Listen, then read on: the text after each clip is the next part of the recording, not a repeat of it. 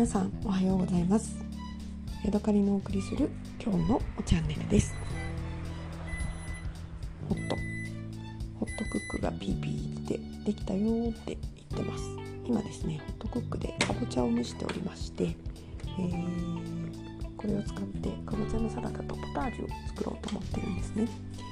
で10分ほど、えー、蒸してみましたら、うん、結構柔らかくなってますね。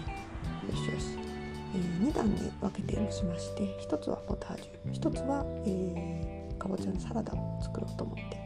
えー、加熱をしたところです、えー、ホットクックでかぼちゃを柔らかく茹でましてでそれをねポタージュにしようと思って今ちょっと動かしていたところだったんですね。でえ、ー、と私のホットクックは HKNHT99A という種,、あの種類で2016年製なんですけれども、えー、すごくあのシンプルというか一番初期型なのであんまりあの機能がついていないんですね。なので、えーと、新しいホットクックだったらいっぺんで多分ポタージュができると思うんですけれども1回茹でてそれをまたメニューを変えて、えー、肉味噌メニューでね今あの柔らかくなったかぼちゃを潰して、えー、スープにしようとしているあと4分でできるらしいですね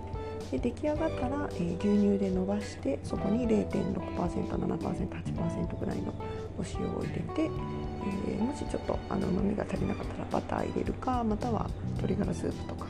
えー、クリームシチューの素をポロッと入れて、あのー、するのもいいかもしれないなと思っています。はいえー、今日はですね私は自分が昨日あの図書館で借りてきた本の紹介をしたいなと思って今録音をしています。昨日はですね予約していた本が入ったよという連絡があったので図書館に行ってきました。でいろいろね新書のコーナーを見るのが好きなのでそこで本を借りてきました。今回ね結構なんかあのー、ほほーって思ってもう読んじゃったんですけれども、えー、椎名誠さんの本を久しぶりに借りてみました。遺言未満点っていう本でですね椎名さんが、えーと、海辺で、えー、夕日かなに向かって横向きに立っている写真が使われているんですけれども、えー、なんかね月並みの言葉なんですがうわー椎名さんおじいちゃんだったなっていう感じなんですね。でなぜそれを思うかっていうのをね何度もこの表紙を見ながら考えているんですけれどもちょっとなんだろうなまあ痩せたっていうのもあると思うんですけれども少しだけこう背中が曲がっているというとあれなんですけどちょっとこう前かがみになっているというかあの、ま、背中が巻いている感じがするんですね。で椎名さんって前から見ることはよくあったんですけれども横から見るっていうことはあんまりなくて横から見るのと前から見るのって別人だなって思ったのとあとまあ悲しいけれどもおじいちゃんになったなってもう78とかなんか75とかそのぐらいなんだそうですね。で自分が死んだらどうしたいか死んだ後にどういうふうに葬られたいかっていうようなことが書いてあって、まあ、内容的にはちょっと私はまだまだなんかこう自分事としては考えられないんですけれども、えー、ね、なんかおじいちゃんになった椎名さんを見てほほーって思いながらこの本を読みました。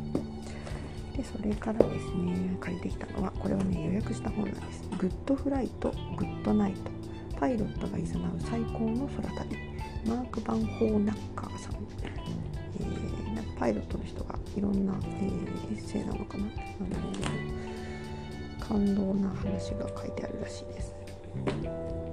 でそれからねこれなんか間違えて2回目借りちゃったみたいなんですけど人と食材と東北と作ると食べるをつなぐ物語。東北でお米だったり桃だったりなんか海産物とかそういうものを育てている人たちのお話ですでこれからねそれから「死を食う犬」小林道隆さん、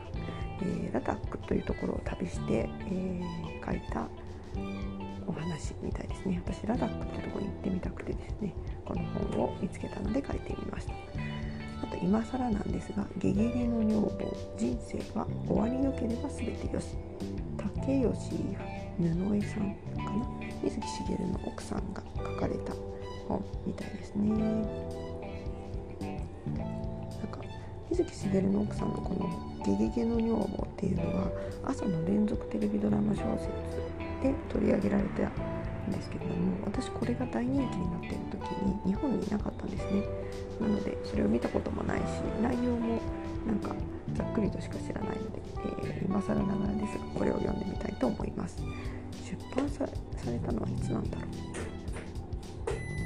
う？2008年3月11日に出版されて2010年の3月31日にはもう初版第11総発行となっています、うん、なかなかの人気の本だったんですね。はい、でそれからねこれはもう読んでしまったんですが「ものすごい愛」という人が書いた「今日も2人スキップで」という結婚生活楽しいよっていう本です。結構これね面白かったです。なんか言葉があの乱暴なんですけれども、えー、愛にあふれた2人の生活で愛はあるんだけれどもお互いなんかこうぶつかるところもあってというねなんか自分の、えー